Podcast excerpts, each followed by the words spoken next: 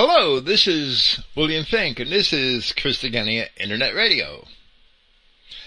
Today is Friday, July 22nd, 2016.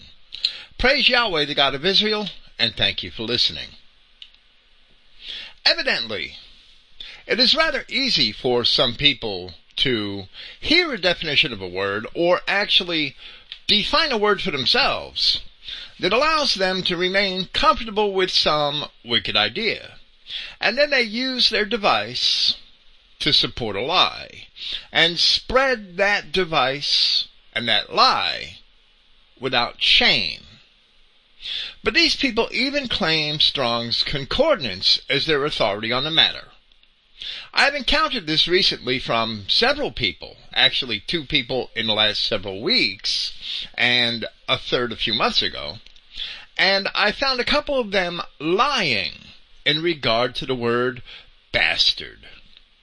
Evidently from some, evidently some Jew from Chicago, perhaps pretending to be a Christian identity pastor, has been telling people that a bastard, a mamzer in Hebrew, is only and specifically a person born of an Israelite or even a Jewish father and a heathen mother and nothing else.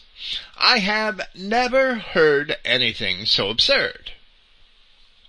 If that were the case, where Yahweh tells the Philistines in a prophecy found in Zechariah chapter 9, which we are going to present here this evening, that a bastard shall dwell in Ashdod, then it would be evident that Yahweh was advocating race mixing among Israelite men. That is basically blasphemous to insist that Yahweh would advocate such a thing. But that is only the beginning of the problems with their definition. That is only the beginning of the problems and conflicts that such an idea would cause in scripture. However, it is simply not the case. Let us read the entire definition from Strong's Concordance. James Strong, in his entry for the Hebrew word mamzer, Strong's number 4464, says that the word is from an unused root, meaning to alienate, a mongrel, i.e., or id est, born of a Jewish father and a heathen mother. And that's where they get, that's where these contenders get their idea of the definition for bastard, and they're trying to spread it throughout Christian identity.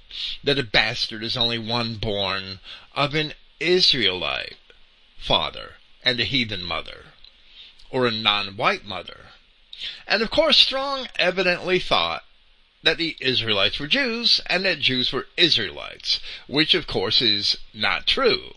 But where Strong said I.E. in his definition, he was only giving an example, since i.e. is short for the Latin phrase id est, which is literally that is, and which is a phrase used in English to state something further, which clarifies a previous statement. But that doesn't mean that the definition is limited to that. So the sentence, where Strong wrote, born of a Jewish father and a heathen mother, is not a part of the definition, the definition of mamzer, but rather it was included by Strong only as an explanation of what a bastard is, which is defined by Strong as a mongrel.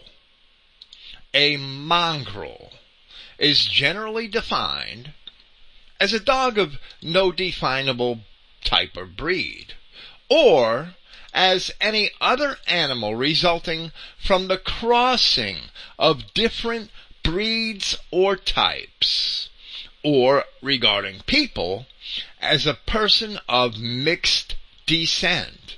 That definition, those three definitions, are right from Google. They're easy to find. So the word bastard comes from a Hebrew verb, according to Strong, which is not found in scripture, for which reason Strong called it quote unquote an unused root, but which means to alienate. If we read the accounts of Jacob and Esau in Genesis, it is evident that Esau's having taken foreign wives caused him to be alienated from his mother. And ultimately, for that reason, his mother made certain that Esau was alienated from his birthright. So Paul, writing in his epistle to the Hebrews many years later, called Esau a profane man and a fornicator, as Jude defines fornication, and as Paul himself used the term in 1 Corinthians chapter 10. As Jude defines fornication, it is the pursuit of different flesh. And that is exactly what Esau did. A bastard is a mongrel. A bastard is illegitimate. Because the law of God defines marriage as a union between a man and a woman who are of the same bone and the same flesh which is the law of God in Genesis chapter 2.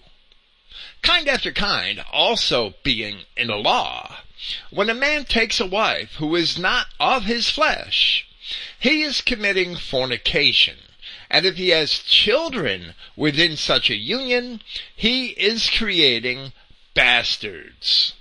And the same law for the man also applies to the woman who would do such a thing anyone who tries to redefine the word bastard as anything other than a mixed race individual is a liar and a double-minded man. A man with an agenda and with no care for the truth. So take that back to your chubby little rabbi in Chicago who taught you that lie. And with that, we will present part six of our series on the prophecy of Zechariah. And this segment just happens to be subtitled Burdens and Bastards. Discussing the previous eight chapters of this prophecy of Zechariah, we hope to have established that they are actually a series of rather profound but complex prophetic visions which have two purposes. First, in the interpretation which we call the near vision. They are a prophecy of the immediate circumstances of the building of the temple and the founding of the 70 weeks kingdom. But more importantly, in the interpretation which we call the far vision, the transcendental interpretation.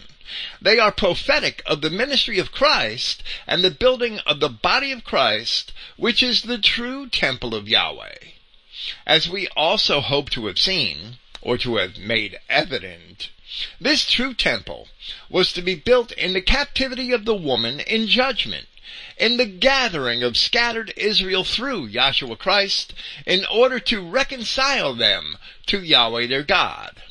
The purpose of the second temple and the 70 weeks kingdom was to produce and herald the Messiah. And the overall purpose of Zechariah's prophecy was to foretell some of the events and circumstances and purposes of his coming. These prophecies of the scattering and subsequent gathering of Israel and the reconciliation of the children of God through Christ culminated in the last passage of Zechariah chapter 8 there we see a clear prophecy of the spread of the gospel of Christ where it says, Thus saith Yahweh of hosts, In those days it shall come to pass that ten men shall take hold out of all the languages of the nations, even shall take hold of the skirt of him that is a Judahite, not a Jew, but a Judahite, saying, We will go with you, for we have heard that God is with you. We have asserted that the ten men must be representative of the scattered so-called ten lost tribes. And that he who is a Judahite or a Judean must be a reference to the apostles of Christ.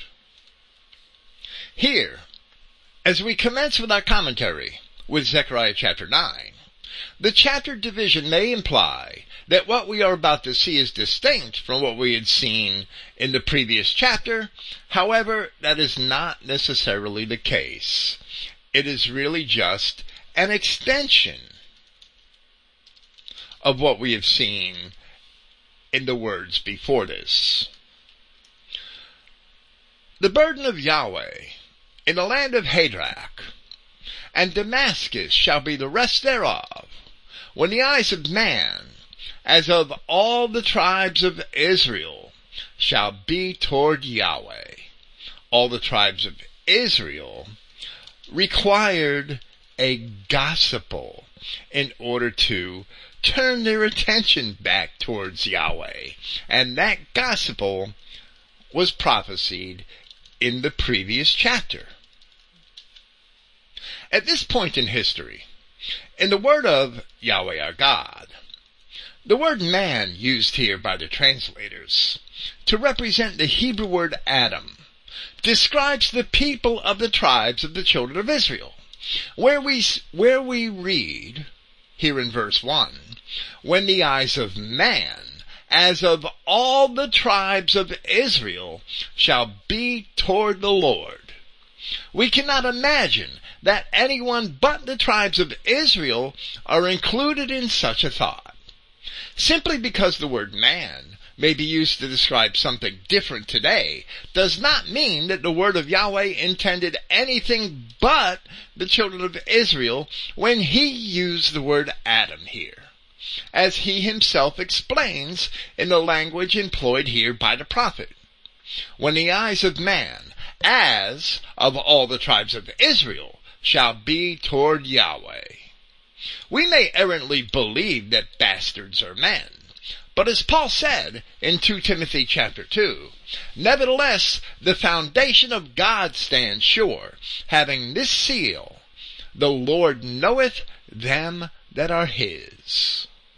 He knows the difference between sons and bastards, sheep and goats.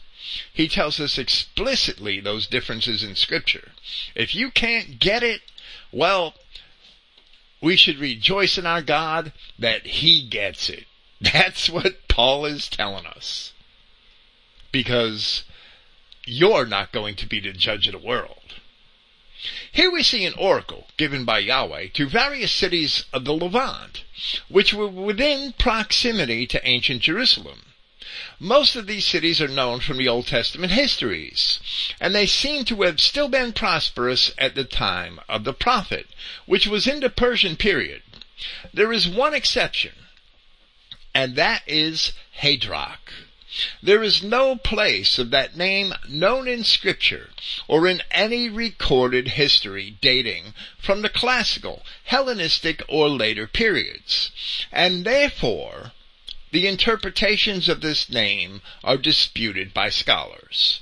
Not by us, but by scholars, or those pretending to be scholars. The word Hadrach is Sedrach in the Septuagint, which also happens to be the same as the Greek form of the name of one of Daniel's companions, for which the King James Version has Shadrach. The copy found in the Dead Sea Scrolls is missing this important portion of the verse. But the spelling of the word as it is found in the Latin Vulgate agrees with the Masoretic text. And that is the spelling which we would choose to follow. James Strong's Hebrew Dictionary informs us that the word Hadrach is of uncertain derivation and refers to a Syrian deity or idol where he seems to be only guessing. However, as George Rawlinson and some later scholars have identified it, the name seems to be a reference to Hadarika, a city of northern Syria, mentioned in certain inscriptions as early as the 8th century BC. Hadarika, which could easily be Hadrach, being converted to Hebrew from Assyrian and then into English from Hebrew. Hadarika appears in an inscription translated in ancient Near Eastern texts relating to the Old Testament, published at Princeton University in 1969 on pages 655 and 656. In that inscription, it is recorded that Hadarika was besieged by the armies of ten kings. Among them are Bar-Hadad, the son, and, and that could be Ben-Hadad as well. Bar-Hadad, the son of Hazael, king of Aram, who is known from scripture, along with the kings of Miletus, Cilicia, and other cities. The city was defended by its ruler, Zakir, the king of Hamath, who later enlarged it. According to several online dictionaries which cite George Rawlinson's ancient monuments, Rawlinson would identify Hadrach or Hadarika with Edessa. He mentions that in the Assyrian inscriptions it is recorded that Shalmaneser III made two expeditions. The first against Damascus, 773 BC, and the second against Hadrach in 772 BC. And again, that Ashurdanin Il the second, the Assyrian king, made expeditions against Hadrach or Hadarika in BC 765 and 755. However, rather than Edessa, and is another inscription which George Rawlinson did not live to see. Hadarika is better identified with the archaeological site of Tel Afis, which is near Aleppo in northern Syria, which is quite far south-southeast of Edessa. The inscription mentioning Hadarika, which we have just described, was found on a stele set up by Zakir, the king of Hamath, after his successful defense of the city. And the inscription was discovered at Tel Afis in 1903. Rawlinson died in 1902 and never saw the inscription which would have caused him to change his identity identification of the place. James Strong died in the 1880s, so neither did he have the benefit of this information from later archaeology.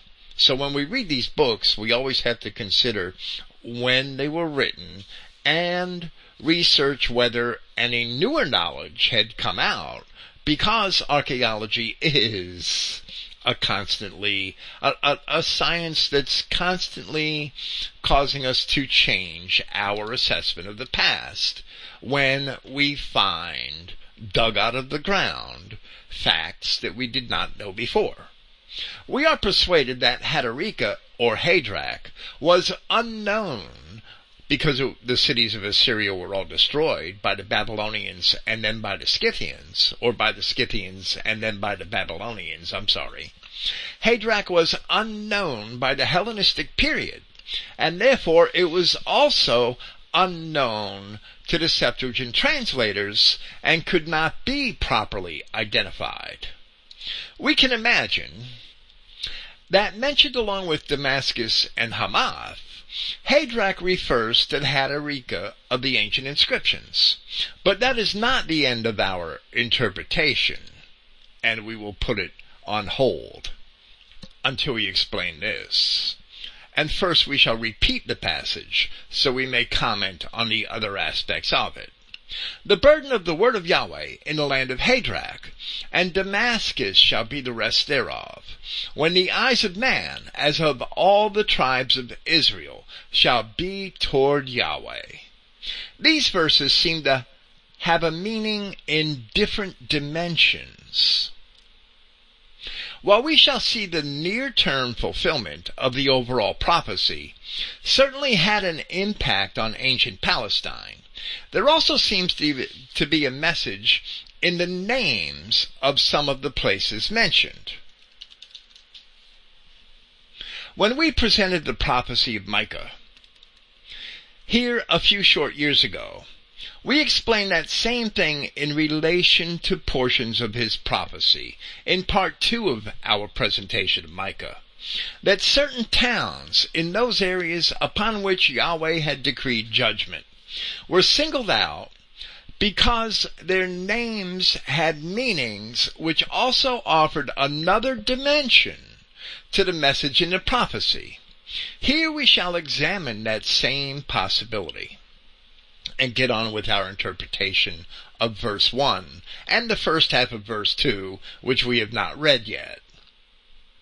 Both Damascus and, Ham- and Hamath were under the control of ancient Israel from the days of King David until the Assyrian expansion and conquests of the 9th and 8th centuries BC.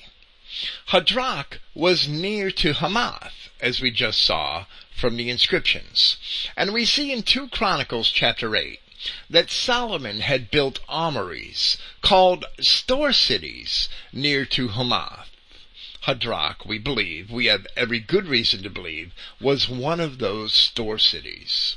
We see in 2 Kings 14:28 that Israel had lost control of these cities, but they were recovered in the time of Jeroboam I, around the end of the 10th century. So Damascus, Hamath, and ostensibly Hadrach as well, or Hadarika, if you will, were cities in Syria that were once controlled and occupied by Israelites. But Hamath and its cities, which would include Hadrach, were conquered by the Assyrians. The people rebelled in the time of Sargon II, the Assyrian king who also destroyed Samaria, and they were also deported northward. The population of Hamath was then evidently replaced by Sargon with Assyrians. There were also allusions to this conquering of Hamath, this fate of Hamath, in Isaiah 36:19 and Isaiah 37:13. But these things had all happened 200 years before Zechariah wrote. In the book of Amos, in chapter 5, we see Yahweh inform the children of Israel that for their sins will I cause you to go into captivity beyond Damascus. Beyond Damascus are the regions of Assyria and the cities of the Medes where the children of Israel had been resettled by the Assyrians. And by the time of Zechariah, Assyria and its cities were destroyed. And many of the Sake, the deported tribes of Israel, were spread west through Armenia and Sakasene and the areas of northern Syria and Anatolia. This is evident in the histories of Josephus and in the accounts of the Scythians in these regions, which are described by Strabo and Diodorus Siculus. Certain modern Bible dictionaries inform us that Hadrach means dwelling, but they offer little substantiation for the statement. However, if the Hebrew word is related to the Hebrew word hazer and Hazaroth because that letter Z was often interchangeable with both the TS sound and the letter D. And we see that right in Latin and Greek, where Deus is the Latin word for God, and Zeus is the Greek word for their supreme God. And that's an early interchange of the letter D for the letter Z that is common between languages, between early Indo-European languages, including Hebrew, which I would assert is indeed an Indo-European language, whether the Jews and their linguists like it or not. However, if the Hebrew word for Hadrach is related to the Hebrew word Hazer, and Hazeroth. Strong's numbers 2690, 2691, 2698, Hazer and Hazaroth, as it seems to be, then it could indeed mean dwelling or settlement. The word Hazer describes an enclosure, such as a walled village, and therefore was used to describe a village or settlement. Hazaroth was one of the settlements of the children of Israel during the forty years of wandering in the desert after the Exodus. The name Damascus is said to mean silent is the sackcloth weaver. It's actually from three Hebrew words. And sackcloth is related to repentance in scripture. I should say three Aramaic words, right? The Hebrew word for the name Hamath, which appears in verse 2, means fortress. In the first half of verse 2 here in Zechariah chapter 9, we read, after it mentions Hadrach and Damascus, and Hamath also shall border thereby. Now, in reality, Hadrach and Hamath were far north of Damascus. These places, Hadrach, Damascus, and Hamath, are not being condemned in the prophecy here, although the burden is for them, and there is no word against them, and there is no real prophecy for them.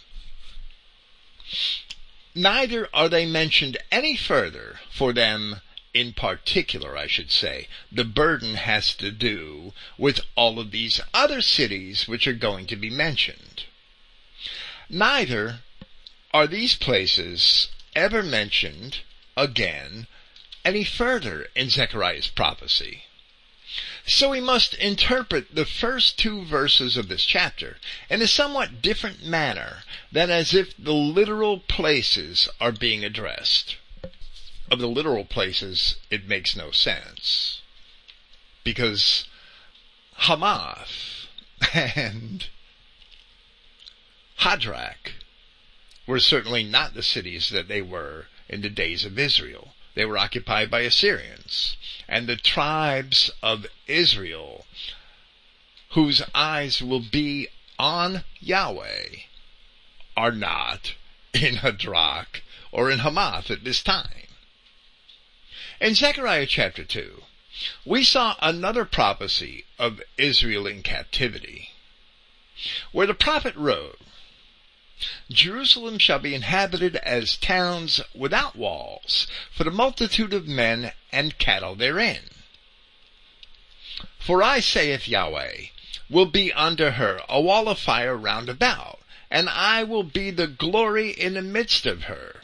Ho, ho, come forth, and flee from the land of the north, saith Yahweh.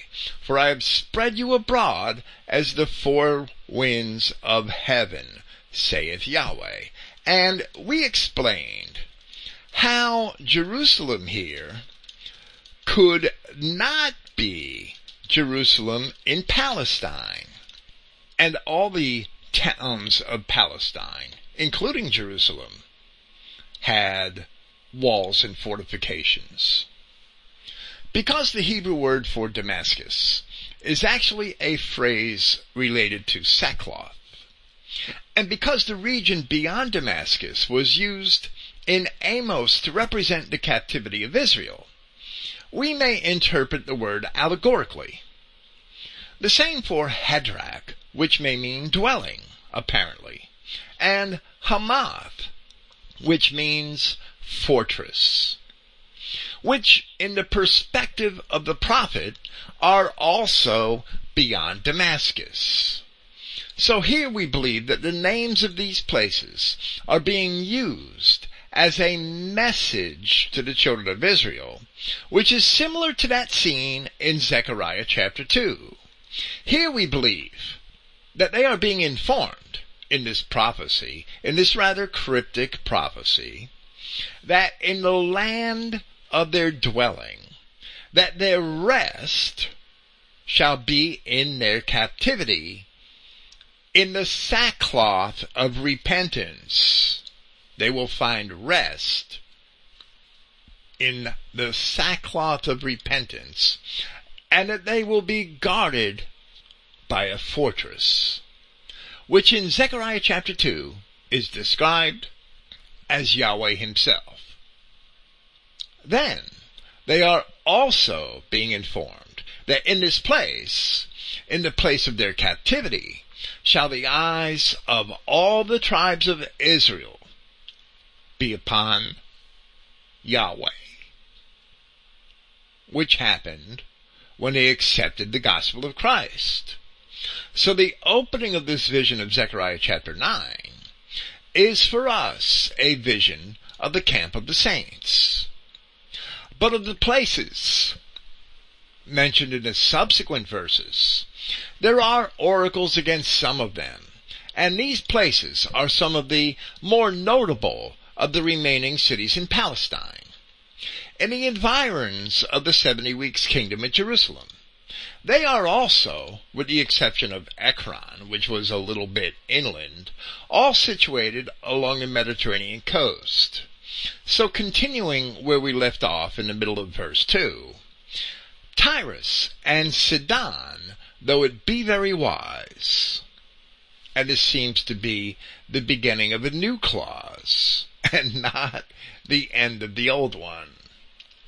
The mainland city of Tyre had already been destroyed by the Babylonians under Nebuchadnezzar, which is mentioned in retrospect in the later half of Ezekiel chapter 29. There is no direct oracle against Sidon here, but after the period of Solomon, Tyre remained independent of Israel, and Sidon was usually its tributary or even a part of its kingdom. So the fate of the two cities was often related. Originally, both cities belonged to and were settled by the children of the tribe of Asher, although the Israelites had failed to drive all of the Canaanites out of Sidon, as we see in Judges chapter 1 verse 31. Since along with Jerusalem itself, the mainland part of Tyre had lain in ruins since the destruction wrought by the Babylonians. The Tyrus being spoken of here is the island part of the city, which the Babylonians had not destroyed. And in verse 3 and verse 4, we read, And Tyrus did build herself a stronghold, and heaped up silver as the dust, and fine gold as the mire of the streets. Behold, Yahweh will cast her out, and he will smite her power in the sea, and she shall be devoured with fire. After the Babylonian period, the Tyrians were tributary to the Persians until the time of Alexander the Great. This prophecy is being recorded by Zechariah sometime around 518 BC. In the Persian wars against the Greeks that began with the Battle of Marathon around 490 BC, the Tyrians and Sidonians, as well as the cities of the Philistines, who were also considered to be Phoenicians by the Greeks, by Herodotus, he counted Ascalon among the Phoenician cities all the time and mentioned it very frequently. These cities were important shipbuilders and supplied the Persian navy with the best of its sailors. According to Herodotus, when the Persians invaded Greece, they employed 2,500 ships, which were provided by the Tyrians and Sidonians and the other cities of the coast. At the same time, Carthage, a colony of Tyre, and subject to them as well, had invaded Sicily. This strategy prevented the Greeks of Sicily and Italy, who were more numerous than those of Greece, from assisting in the defense of their fatherland against the invading Persians.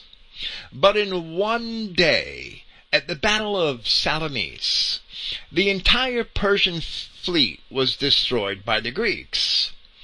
the Athenians and Spartans, chiefly, and most of its sailors would never return. The Persian king Xerxes was said to have stood on the shores of Attica, helplessly watching his great navy sink to the bottom of the sea. The naval power of Tyre was greatly diminished at this time, as it was indeed smitten in the sea, only a short time after Zechariah's prophecy. However, if Tyre suffered the, with the loss, the other seafaring cities of Palestine, which were employed by the Persians, must have suffered likewise. Tyre recovered to some degree.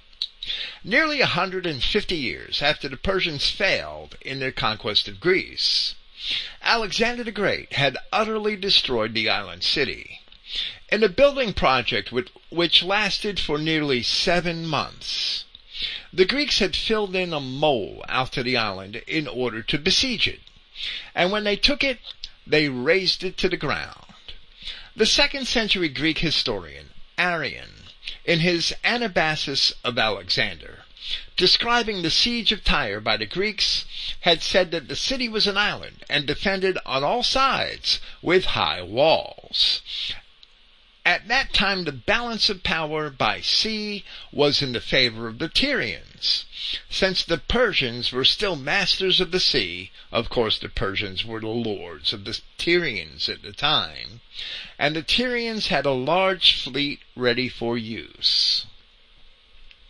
Arrian went on to describe the Tyrian effort to impede Alexander's plans by sea, and how very successful they were. Alexander did not succeed until he collected a navy of his own from Sidon, which he had already taken, and Byblos, and the cities of the Greeks in the west and the north.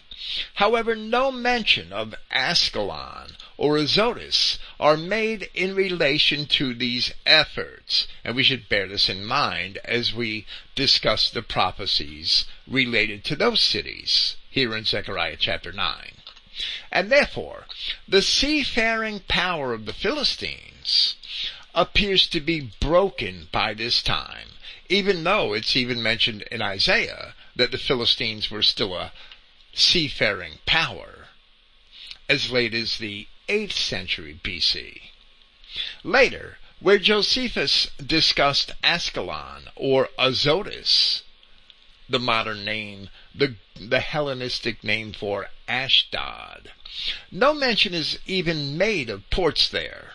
And when, in Antiquities Book 15, he described Herod's building of a large new port at Caesarea, which was formerly called Strato's Tower, and which was far to the north of the cities of the Philistines, but not quite as far north as Tyre. He only mentions Joppa and Dora as smaller maritime cities on the routes to Egypt to the south. While the mainland city of Tyre was ultimately rebuilt and restored to grandeur in Roman times, the destruction of the island fulfilled the prophecy found in Ezekiel chapter 26, where the word of Yahweh said, And I will make thee like the top of a rock.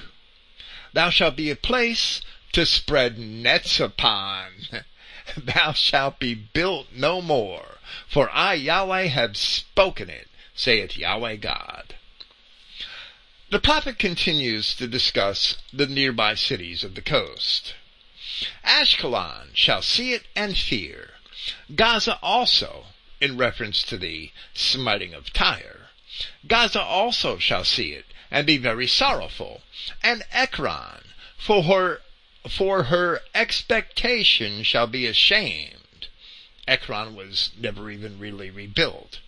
And the king shall perish from Gaza, and Ashkelon shall not be inhabited, and a bastard shall dwell in Ashdod, and I will cut off the pride of the Philistines. And that fully informs us that the Philistines were not bastards at this time. And I will take away his blood out of his mouth, and his abominations from between his teeth. But he that remaineth, even he, shall be for our God, and he shall be as governor in Judah, and Ekron as a Jebusite. Of course, the Jebusites no longer existed, or at least couldn't be identified. There is a similar prophecy in Zephaniah chapter 2, where it says, For Gaza shall be forsaken, and Ashkelon a desolation. They shall drive out Ashdod at the noonday, and Ekron shall be rooted up. Woe to the inhabitants of the sea coast, the nation of the Cherethites, or mercenaries. The word of Yahweh is against you. O Canaan, the land of the Philistines, I will destroy even thee, and that there shall be no inhabitant. And the seacoast shall be dwellings, and cottages for shepherds, and folds for flocks. And the coast shall be for the remnant of the house of Judah. They shall feed thereupon, in the houses of Ashkelon they shall lie down in the evening, for Yahweh their God shall visit them and turn away their captivity. Here we must digress and discuss the nature of these prophecies at length, comparing the statements briefly in Zechariah and Zephaniah. From the time of the Maccabees and even today, Three of the four places mentioned here appear to be inhabited, and we will explain why we say they appear to be inhabited later on this evening. Those three places are Ashkelon, Ashdod, and Gaza. Only Ekron was no longer a city, never even mentioned by Josephus, and evidently the land was only sparsely inhabited in the days of the Maccabees, where it is known in 1 Maccabees from the Greek form of its name, Acharon. Ashkelon was destroyed by the Babylonians and rebuilt under the Persians around the same time that Zerubbabel returned to Jerusalem. Ashdod was destroyed by the Babylonians and rebuilt along with Ashkelon. These cities benefited from the same policy of repatriation by which the people of Judah were permitted to return to Jerusalem in the days of Cyrus. Ashkelon was spelled Ascalon, A-S-C-A-L-O-N, in the Septuagint and Hellenistic writings, at least in the English translations of them. Ashdod became Azotus in those writings, and Azotus is mentioned in Acts chapter 8, where Gaza is also mentioned. However, the sea power of the Philistines certainly seems to have been broken in the Persian period, as we have seen. And as Zephaniah had said, those places do seem to have become nothing more than dwellings and cottages for shepherds and folds for flocks. Of course, Zephaniah wrote his prophecy a hundred years before Zechariah. So the statements he made were all literally fulfilled in the short term, but only in part. The part where it speaks of Judah and the seacoast was not yet fulfilled. However, Zechariah, it will be in the time, it was in the time of the Maccabees. However, Zechariah is prophesying very similar things to Zephaniah after these cities were destroyed and rebuilt. So if three of these cities remained inhabited, and if they are inhabited today, how are these prophecies true? Here it may become evident that these visions also have a near and a far fulfillment. But the far fulfillment is not fulfilled as many people may suspect. And many people may suspect that it was not fulfilled at all. In the period covered by the first book of Maccabees, which is from about 160 to about 129 BC, Gaza, Ekron or Acharon, Ashkelon, and Ashdod or Azotus, as it was called, were all forcibly subjected to the people of Jerusalem. With this is the fulfillment of Zephaniah 2 7 and Zechariah 9 7, where it says that he that remaineth, even he shall be for our God, and he shall be as a governor in Judah. For example, in 1 Maccabees chapter 10, we read of Jonathan the high priest that he had set fire on Azotus, or Ashdod, and the cities round about it, and took their spoils, and the temple of Dagon, with them that were fled into it, he burned with fire. Thus were there burned and slain with the sword well near eight thousand men. In the next passage, the people of Ascalon are said to have surrendered their, themselves to him voluntarily. Shortly thereafter, it says that he came into the possession of Acharon or Ekron with the borders thereof. But there is no indication that Ekron was actually inhabited, and it is only mentioned this one time in the book of Maccabees, and not at all in the histories of Josephus. So it was certainly of no account. In 1 Maccabees chapter 11, Ekron was actually rooted up. In 1 Maccabees chapter 11, we read of Ptolemy, the king of Egypt, entering Azotus, and it is written, and when he came near to Azotus, they showed him the temple of Dagon that was burnt, and Azotus and the suburbs thereof that were destroyed, and the bodies that were cast abroad, and them that he had burnt in the battle, for they had made heaps of them by the way where he should pass. Also they told the king whatsoever Jonathan, meaning the high priest at Jerusalem, had done, to the intent that he might blame him but the king held his peace.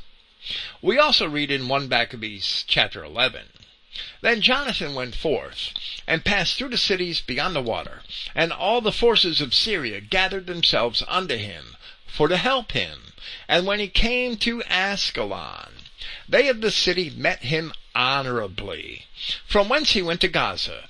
But they of Gaza shut him out, Wherefore he laid siege unto, unto it, and burned the suburbs thereof with fire, and spoiled them. Afterward, when they of Gaza made supplication unto Jonathan, he made peace with them, and took the sons of their chief men for hostages a later Roman practice, and sent them to Jerusalem, and passed through the country unto Damascus.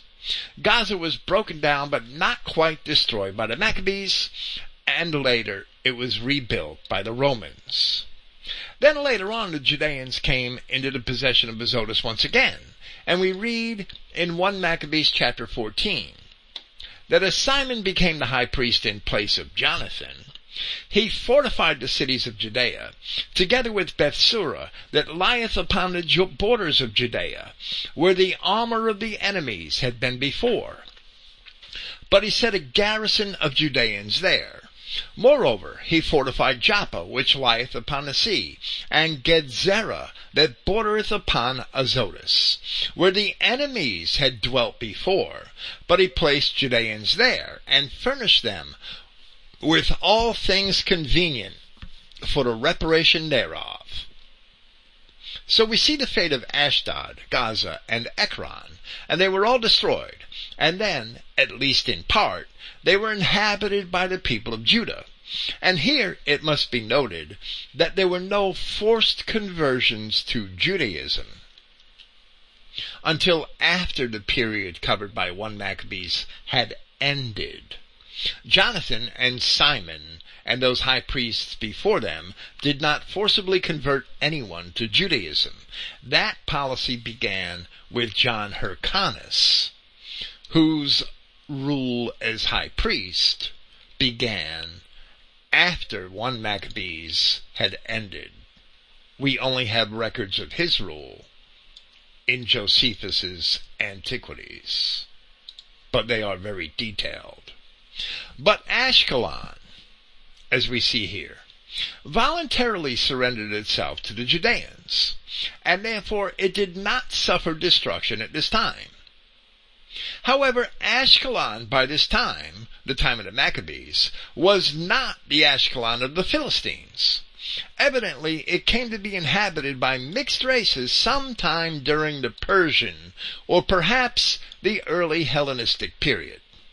Flavius Josephus, writing in reference to the time of Pompey, which is probably around 70 BC, give or take a couple of years, had called the inhabitants of Ashkelon Arabians.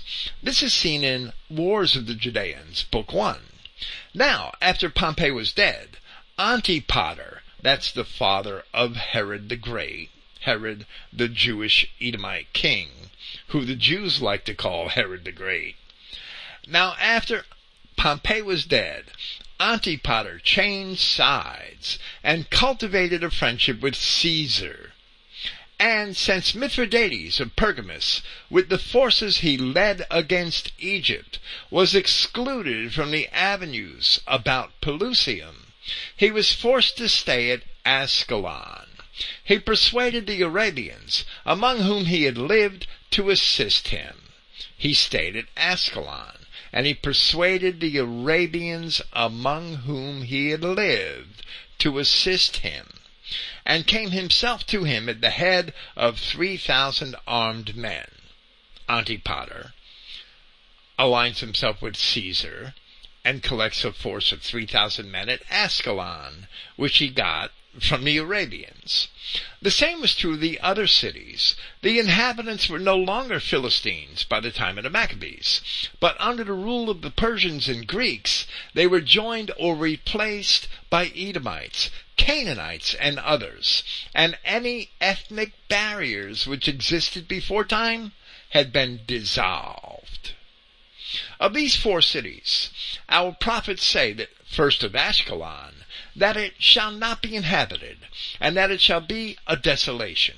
Then of Ashdod, that a bastard shall dwell in Ashdod, and they shall drive out Ashdod, evidently referring to the Philistines at Ashdod, at the noonday.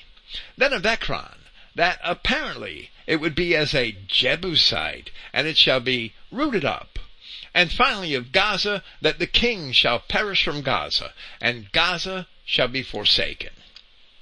On the surface of history, history as it is generally perceived by people who really don't have a scriptural and racial foundation.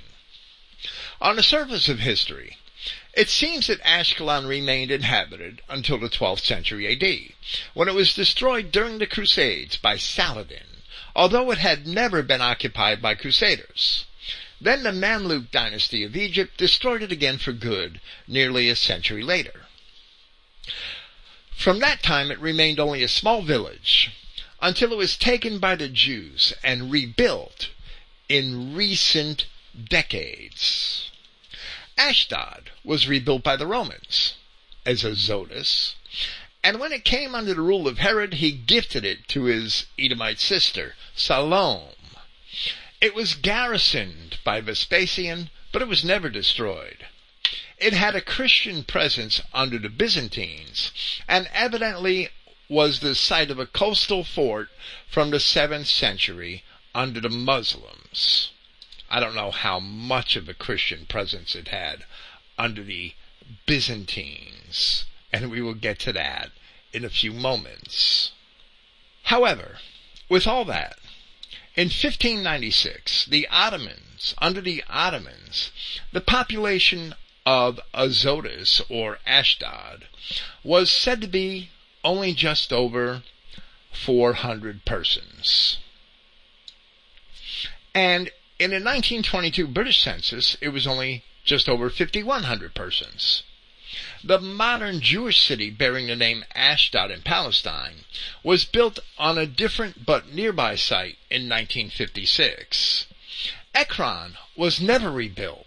Today it is only a site for archaeological excavation on a mound known as Tel Mikneh. so far as can be determined from an inscription dated to the 6th century, which was discovered in 1996. Gaza, rebuilt by the Romans, flourished until the 7th century when it became the first city of the Levant to fall to the Muslims. By the time of the Crusades, in the 11th century, the city had already fell to ruins and was reduced to the size of a village. It was rebuilt under the Ottomans and the modern city was established in the 1890s. With all of this background, perhaps we should repeat the words of Zechariah concerning these cities before we comment on them further. Ashkelon, speaking of the destruction of Tyre, Ashkelon shall see it in fear. Gaza also shall see it and be sorrowful. And Ekron for her expectation shall be ashamed. And the king shall perish from Gaza, and Ashkelon shall not be inhabited. And a bastard shall dwell in Ashdod. And I will cut off the pride of the Philistines, and I will take away his blood out of his mouth, and his abominations from between his teeth. But he that remaineth, even he shall be for our God, and he shall be as a governor in Judah, and Ekron as a Jebusite. The Hebrew word for Arab is from a verb meaning to grow dusky. Strong's number 6150, or to commingle, Strong's number 6151. Ostensibly, when white people commingle, they grow dusky. This is especially true when it is used of people. And even the King James translators recognize this, as the word Arab appears of the mixed multitude in Exodus chapter 12 and Nehemiah chapter 13. So we have seen from the histories of Josephus that Arabians, or bastards, were dwelling in Ashkelon. And the same fate must also have been suffered at that early time by Ashdod and the rest of these cities, since they are all formerly the cities of the same Philistines. Yet he that remaineth, even he shall be for our God, and he shall be as a governor in Judah. Or, as it said in Zephaniah's version of the prophecy, the coast shall be for the remnant of the house of Judah. They shall feed thereupon. In the houses of Ashkelon shall they lie down in the evening, for Yahweh their God shall visit them and turn away their captivity. The people of Ashkelon were very friendly to the people of J- Jerusalem, and we would like to think that perhaps a remnant of Judah dwelt there.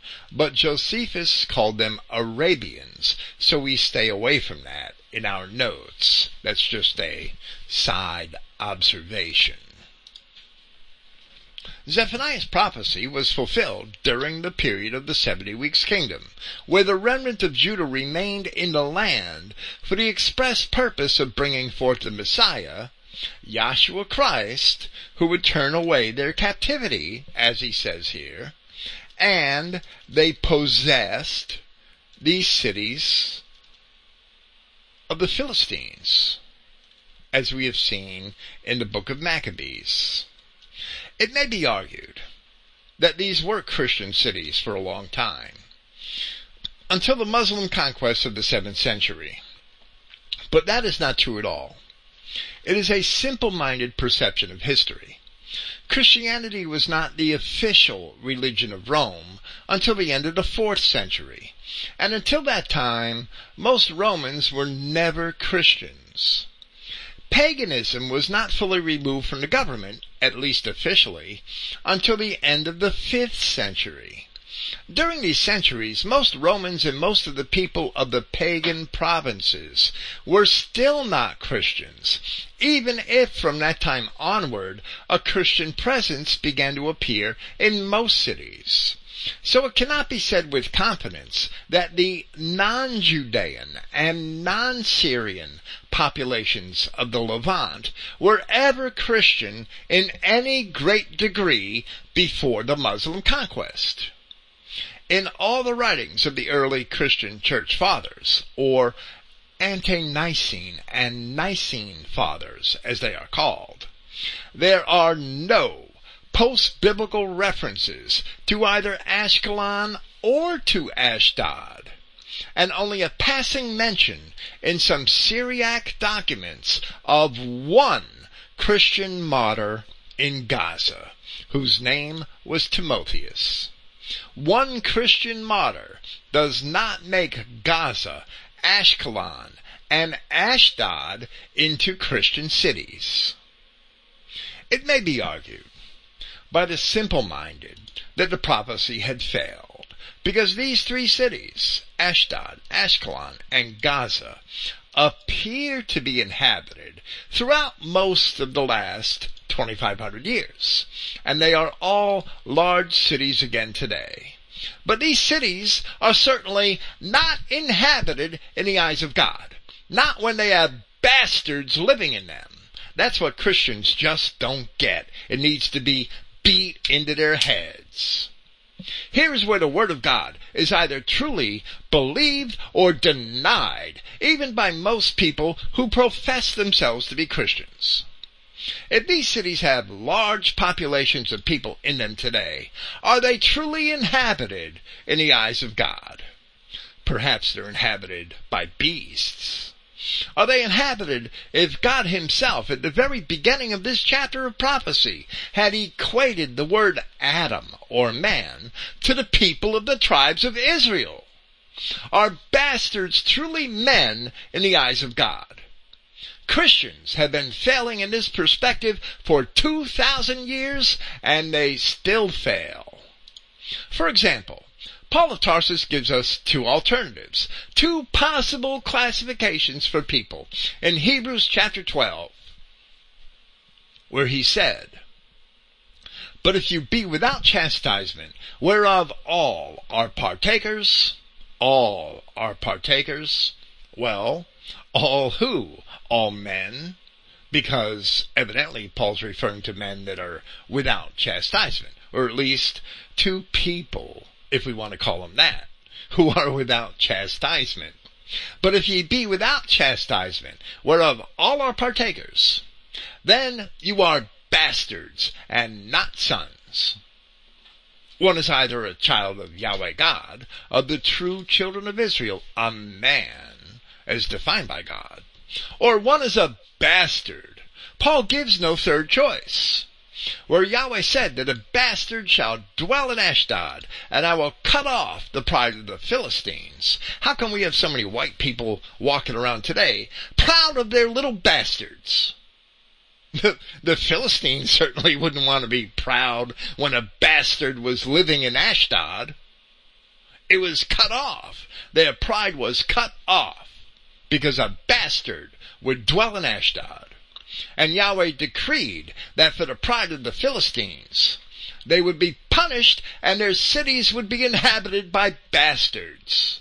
And if, as Josephus, had told us, Ashkelon was inhabited by Arabians, then the prophecy was fulfilled in his day but with all certainty, by the time of the Muslim conquests, all of these places were being inhabited by bastards, because all Arabs are bastards simply by the definition of their existence and their name.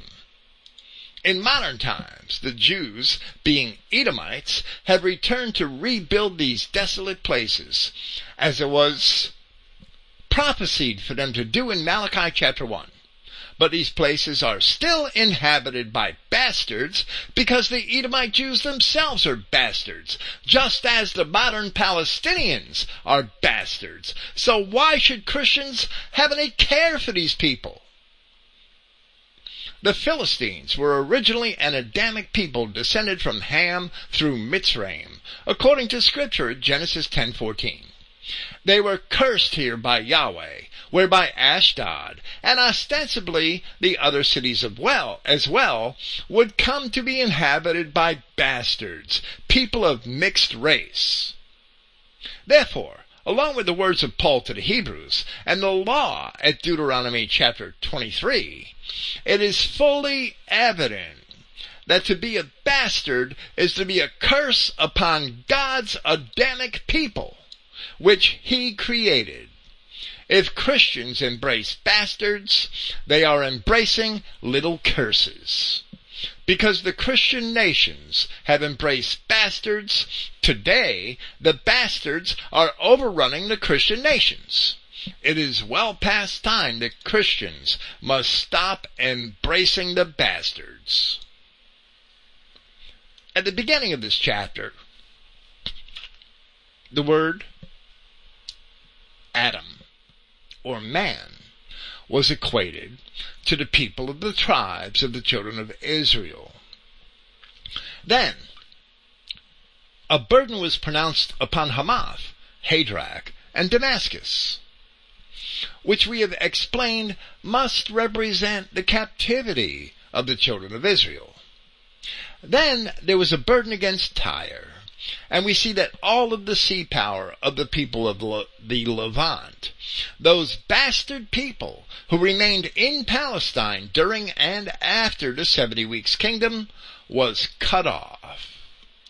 We can conjecture that this was another way that Yahweh acted as the protector, the wall of fire, as he describes it in Zechariah chapter 2, of the tribes of Israel. If his people were not allowed time to settle in their new lands and wax strong, as the prophecies in Micah chapter 4, Isaiah 66:19, and elsewhere explain, then they would not have been able to resist the spread of the bastard races, the flood which came from the mouth of the serpent. So the old sea powers of the Levant had to be broken in ancient times. And that certainly seems to be one of the purposes of this prophecy and the oracles against these cities of the coast. And with this, we shall finally resume with Zechariah chapter 9 from verse 8 and I will encamp mine house because of the army, because of him that passes by. I will encamp, encamp about mine house. I'm sorry. Meaning I will encamp around my house. That wall of fire in Zechariah chapter 2. And I will encamp about mine house because of the army, because of him that passeth by, and because of him that returneth those Edomite Jews, and no oppressor shall pass through them any more, for now have I seen with mine eyes.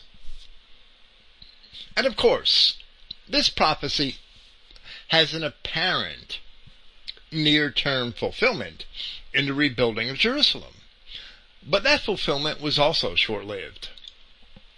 Within 450 years, from the time when these words were written in 518 BC, the Edomites controlled Jerusalem and it was ruled over by them as agents of the Roman Empire.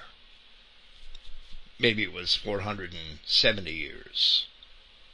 However, the actual subject of this prophecy is not merely the remnant of Judah, but all the tribes of Israel, which we saw in verse 1 and our interpretation of the purpose of the intervening oracles is vindicated.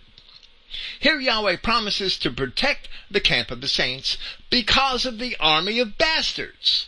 This is a messianic prophecy assuring all the tribes of Israel that they would be saved from their enemies. That is why all the tribes of Israel are told that in the land of their dwelling, as we interpreted verse 1, they would find rest in their repentance and God would be their fortress. The language here is quite similar to that which was spoken in reference to prophetic Jerusalem, to Zion in captivity, where it says in Zechariah chapter 2, And behold, the angel that talked with me went forth, and another angel went out to meet him, and said unto him, Run, speak to this young man, saying, Jerusalem shall be inhabited as towns without walls, for the multitude of men and cattle therein. For I, saith Yahweh, will be under her a wall of fire, round about, and will be the glory in the midst of her. Ho, ho! Come forth and flee from the land of the north, saith Yahweh, for I have spread you abroad as the four winds of the heaven, saith Yahweh. Deliver thyself, O Zion, that dwellest with the daughter of Babylon, meaning the children of Israel dwelling in captivity. And as we proceed to the next verse of this chapter of Zechariah, our contention that this is also a messianic prophecy is fully vindicated. Rejoice greatly, O daughter of Zion. Shout, O daughter of Jerusalem. The daughter of Zion cannot possibly be in Palestine at this time, and neither is the daughter of Jerusalem prophetically. Behold, thy king cometh unto thee. He is just and having salvation, lowly, and riding upon an ass, and upon a colt, the foal of an ass. And of course this was fulfilled in the ministry of Christ, for which we will cite Matthew chapter 21, as Christ is about to enter Jerusalem in the last days of his ministry. And when they drew nigh, from the King James Version, and when they drew nigh unto Jerusalem, and were come to Bethphage, unto the Mount of Olives. Then sent Jesus two disciples, saying unto them, Go into the village over against you, and straightway, or immediately, you shall find an ass tied, and a colt with her. Loose them and bring them unto me. And if any man say aught or anything unto you, ye shall say, The Lord has need of them, and straightway he will send them. All this was done that it might be fulfilled which was spoken by the prophet, saying, Tell ye the daughter of Sion, Behold, thy king cometh unto thee, meek and sitting upon an ass, and the colt, and a colt the foal of an ass. And the disciples went, and did as Jesus commanded them, and brought the ass and the colt, and put on them their clothes, and they set him thereon. And a very great multitude spread their garments in the way Others cut down branches from the trees and strawed them in the way. And the multitudes that went before and that followed cried, saying, Hosanna to the Son of David. Blessed is he that cometh in the name of the Lord. Hosanna in the highest. The laying of garments and branches from the trees in the path of a coming king was apparently an ancient Eastern custom which reflected an acceptance of that king. When ancient Babylon had surrendered itself to Cyrus, the king of Persia, and he entered it victoriously, it is written in a surviving inscription commemorating the event, an inscription from the 6th century BC, that in the month of Arishamnu, the third day, Cyrus entered Babylon. Green twigs were spread in front of him. The state of peace was imposed upon the city. Cyrus sent greetings to all Babylon. That's found that's found in ancient Near Eastern texts relating to the Old Testament on page 306. Column B, I believe. Cyrus had entered Babylon only about 21 years before Zechariah had written his prophecy of Christ. Of course, Christ could not make peace with Old Jerusalem, and instead, as it is reported by Matthew, he went to the temple and made war against the bankers and the merchants. Continuing with Zechariah in relation to this messianic prophecy, we shall encounter oracles which far transcend the time of the 70 weeks kingdom although no salvation for Israel was possible without the events which transpired during the time of that kingdom. Here we see a prophecy for all the tribes of Israel in relation to their ultimate salvation, And the focus is not upon the remnant of Judah, but rather it is upon the ten tribes of Israel, which were often referred to as Ephraim in prophecy, as they are throughout Hosea and also in Ezekiel. And I will cut off the chariot from Ephraim, and the horse from Jerusalem, and the battle bow shall be cut off, and he shall speak peace unto the nations, not the heathen. And his dominion shall be from sea to sea, and from the river even to the ends of the earth.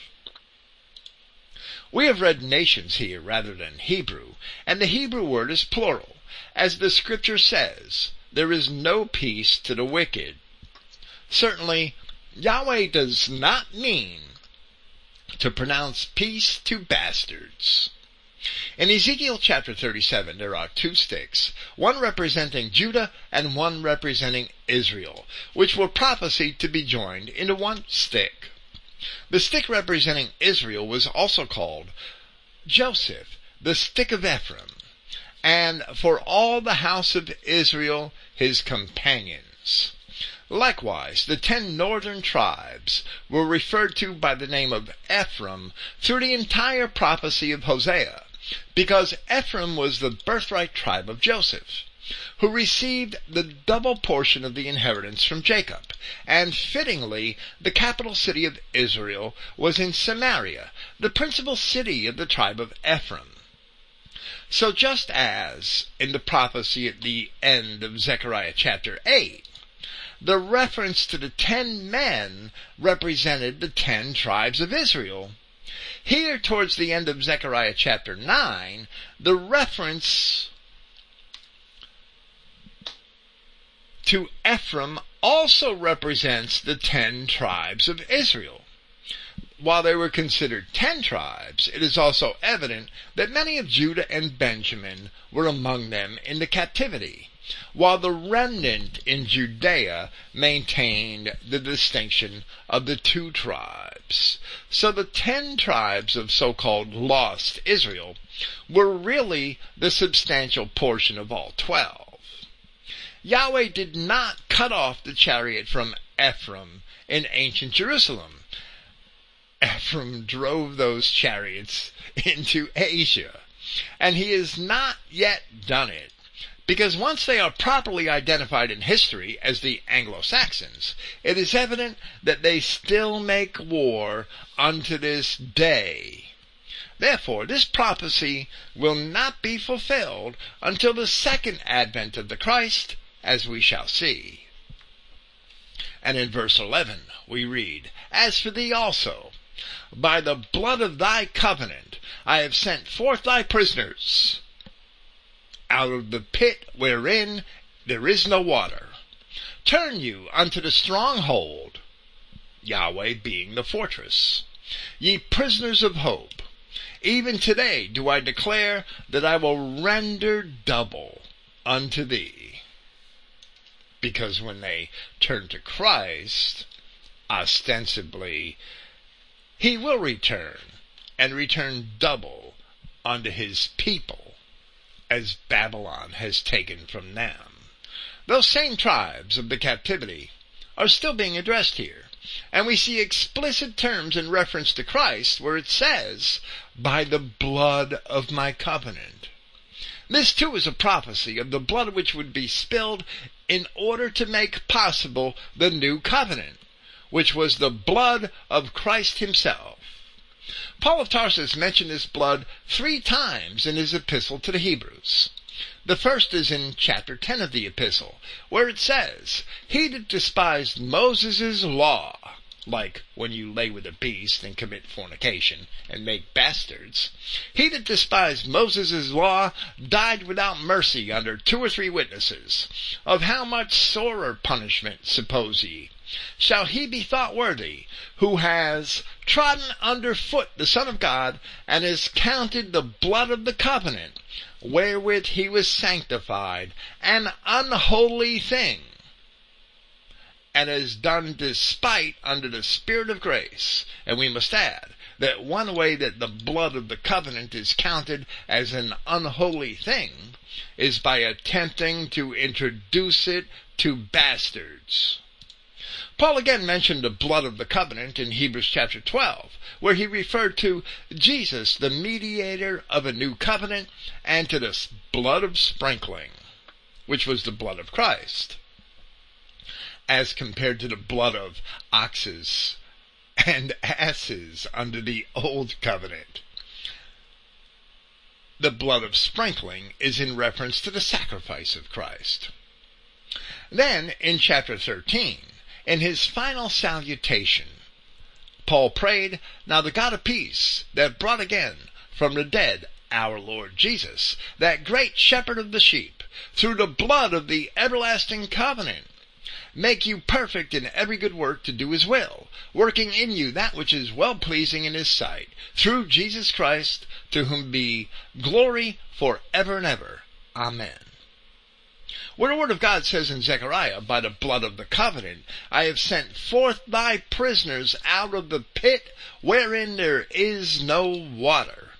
It refers to the children of Israel in captivity, as Christ had quoted from Isaiah, as it is recorded in Luke chapter 4. The Spirit of the Lord is upon me, because he has anointed me to preach the gospel to the poor. He has sent me to heal the brokenhearted, to preach deliverance to the captives, and recovering of sight to the blind, to set at liberty them that are bruised, to preach the acceptable year of Yahweh. For this reason also, Christ said in John chapter 7, He that believeth on me, as the scripture has said, out of his belly shall flow rivers of living water. This too was the fulfillment of prophecy concerning the captives of Israel in Isaiah chapter 43, where Yahweh said in reference to the children of Israel, Behold, I will do a new thing. Now it shall spring forth. Shall ye not know it? I will even make a way in the wilderness and rivers in the desert. The beasts of the field shall honor me, the dragons and the owls, because I give waters in the wilderness and rivers in the desert to give drink to my people, my chosen. And in Zechariah chapter 9 verse 13. When I have bent Judah for me and filled the bow with Ephraim and raised up thy sons, O Zion, against thy sons, O Greece, and made thee as the sword of a mighty man. And Yahweh is speaking of using Judah and Ephraim as his weapons of war. The reference to Greece here is not a reference to the Greeks. Rather, the Hebrew word is Javan the word that we see of the descendants of Japheth in Genesis chapter 10. Javan, or Yavanna, as the Persians called the Ionian Greeks. It's written in stone on the Behistun rock. The Hebrew word is Javan, and it is only a reference to the Ionians, which includes the Athenians, who were only a portion of the Greeks. The other principal tribes, the other principal Greek tribes of this time, were the Dorians and the Macedonians. There were also Danans that had sort of faded into the background, who both descended chiefly from the ancient Israelites. And so did the Danans. After the Persian Wars had begun, I'm sorry, after the Persian Wars had ended, the Peloponnesian Wars began, and the Spartans, who were Dorian Greeks, had fought with the Athenians for several decades. Then the Macedonians gained the primacy of Greece and the old world of the Syrians and Assyrians, and also Egypt and Thrace, until the coming of the Romans and the Romans were also chiefly descended from the Israelites. Zechariah and the other Hebrews certainly would have been acquainted with the Greeks, with the Ionians, who kept residences in all the port cities of the Mediterranean by this time. They had strong presences at Tahpanhes in Egypt, as well as in the cities of the Philistines and Phoenicians. In fact, in surviving fragments from the writings of the Greek lyric poetry of Alcaeus of Mytilene, who was writing around the same time as the conquests of Nebuchadnezzar in Palestine. He was born in 621 BC. There are references to Greek mercenaries among the armies of the Babylonians. Greeks were getting paid for fighting for Babylon against the cities of the Philistines on the coast and probably against Jerusalem as well. Perhaps, however, in the overall scheme of the prophecy, Greece represents the worldly Adamic man, as opposed to the children of Israel called in obedience to God to follow the things of the Spirit. At this very time, the Greeks were about to found their classical civilization, which was based on worldly pagan philosophies and egalitarian and humanist principles. So the prophecy informs us that the children of Israel would prevail over the Ionians, and ultimately they did. And in verse 14 we read, And Yahweh shall be seen over them, and his arrow shall go forth as the lightning, and Yahweh our God shall blow the trumpet, and shall go with the whirlwinds of the south. The word used for south here, and we are still of the persuasion and even of the assertion that this prophecy is of the second coming of Christ, the ultimate deliverance of Ephraim and Judah.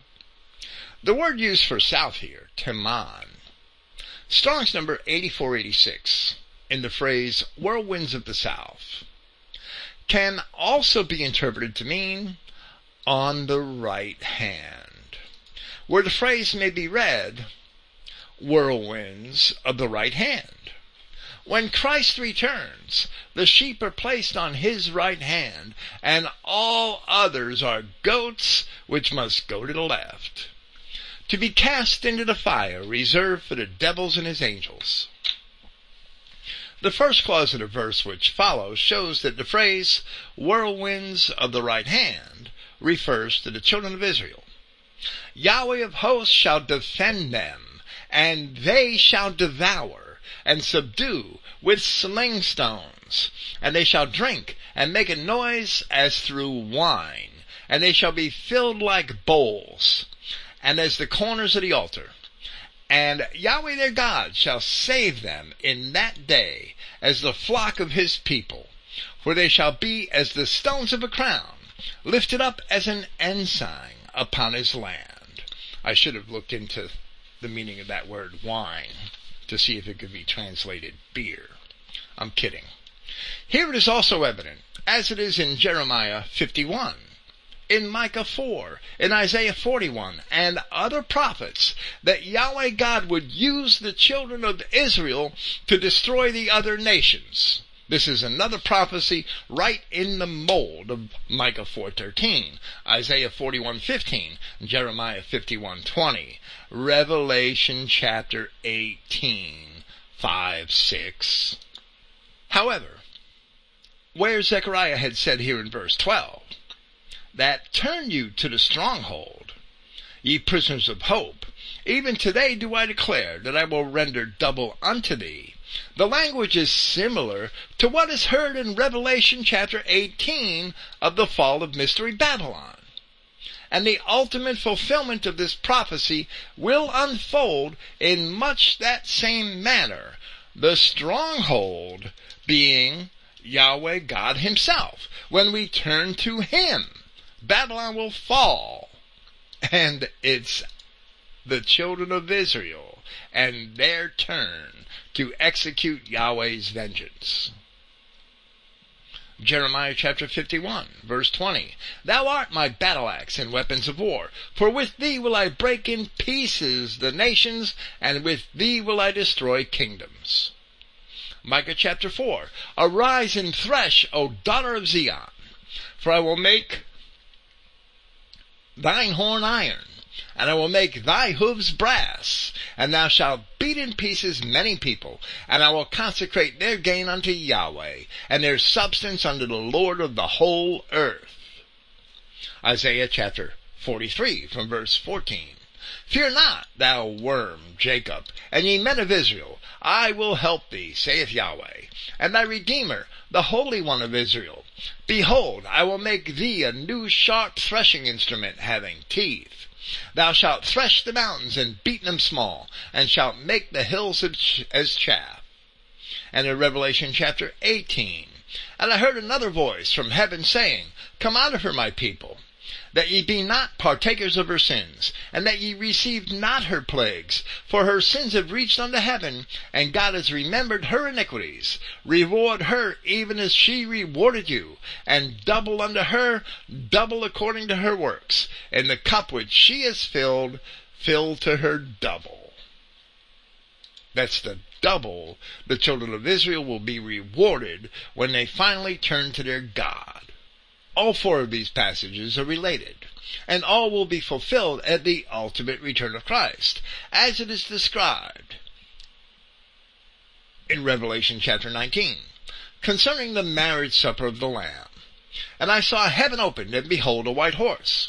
And he that sat upon him was called faithful and true, and in righteousness he does judge and make war. His eyes were as a flame of fire, and on his head were many crowns, and he had a name written, that no man knew but he himself, and he was clothed with a vesture dipped in blood.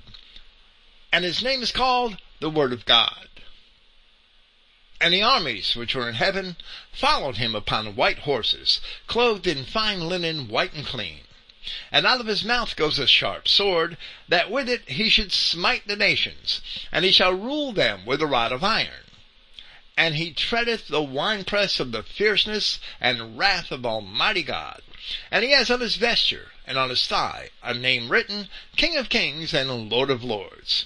And I saw an angel standing in the sun, and he cried with a loud voice, saying to all the fowls that fly in the midst of heaven, Come and gather yourselves together unto the supper of the great God, that you may eat the flesh of kings, and the flesh of captains, and the flesh of mighty men, and the flesh of horses, and of them that sit on them, and the flesh of all men, both free and bond, both small and great. And I saw the beast and the kings of the earth, and their armies gathered together to make war against him that sat on a horse and against his army. And the remnant were slain with the sword of him that sat upon the horse, which sword proceeded out of his mouth, and all the flesh, all the fowls were filled with their flesh. Bastards are not counted as inhabitants. When bastards fill a city, it's a desolate city.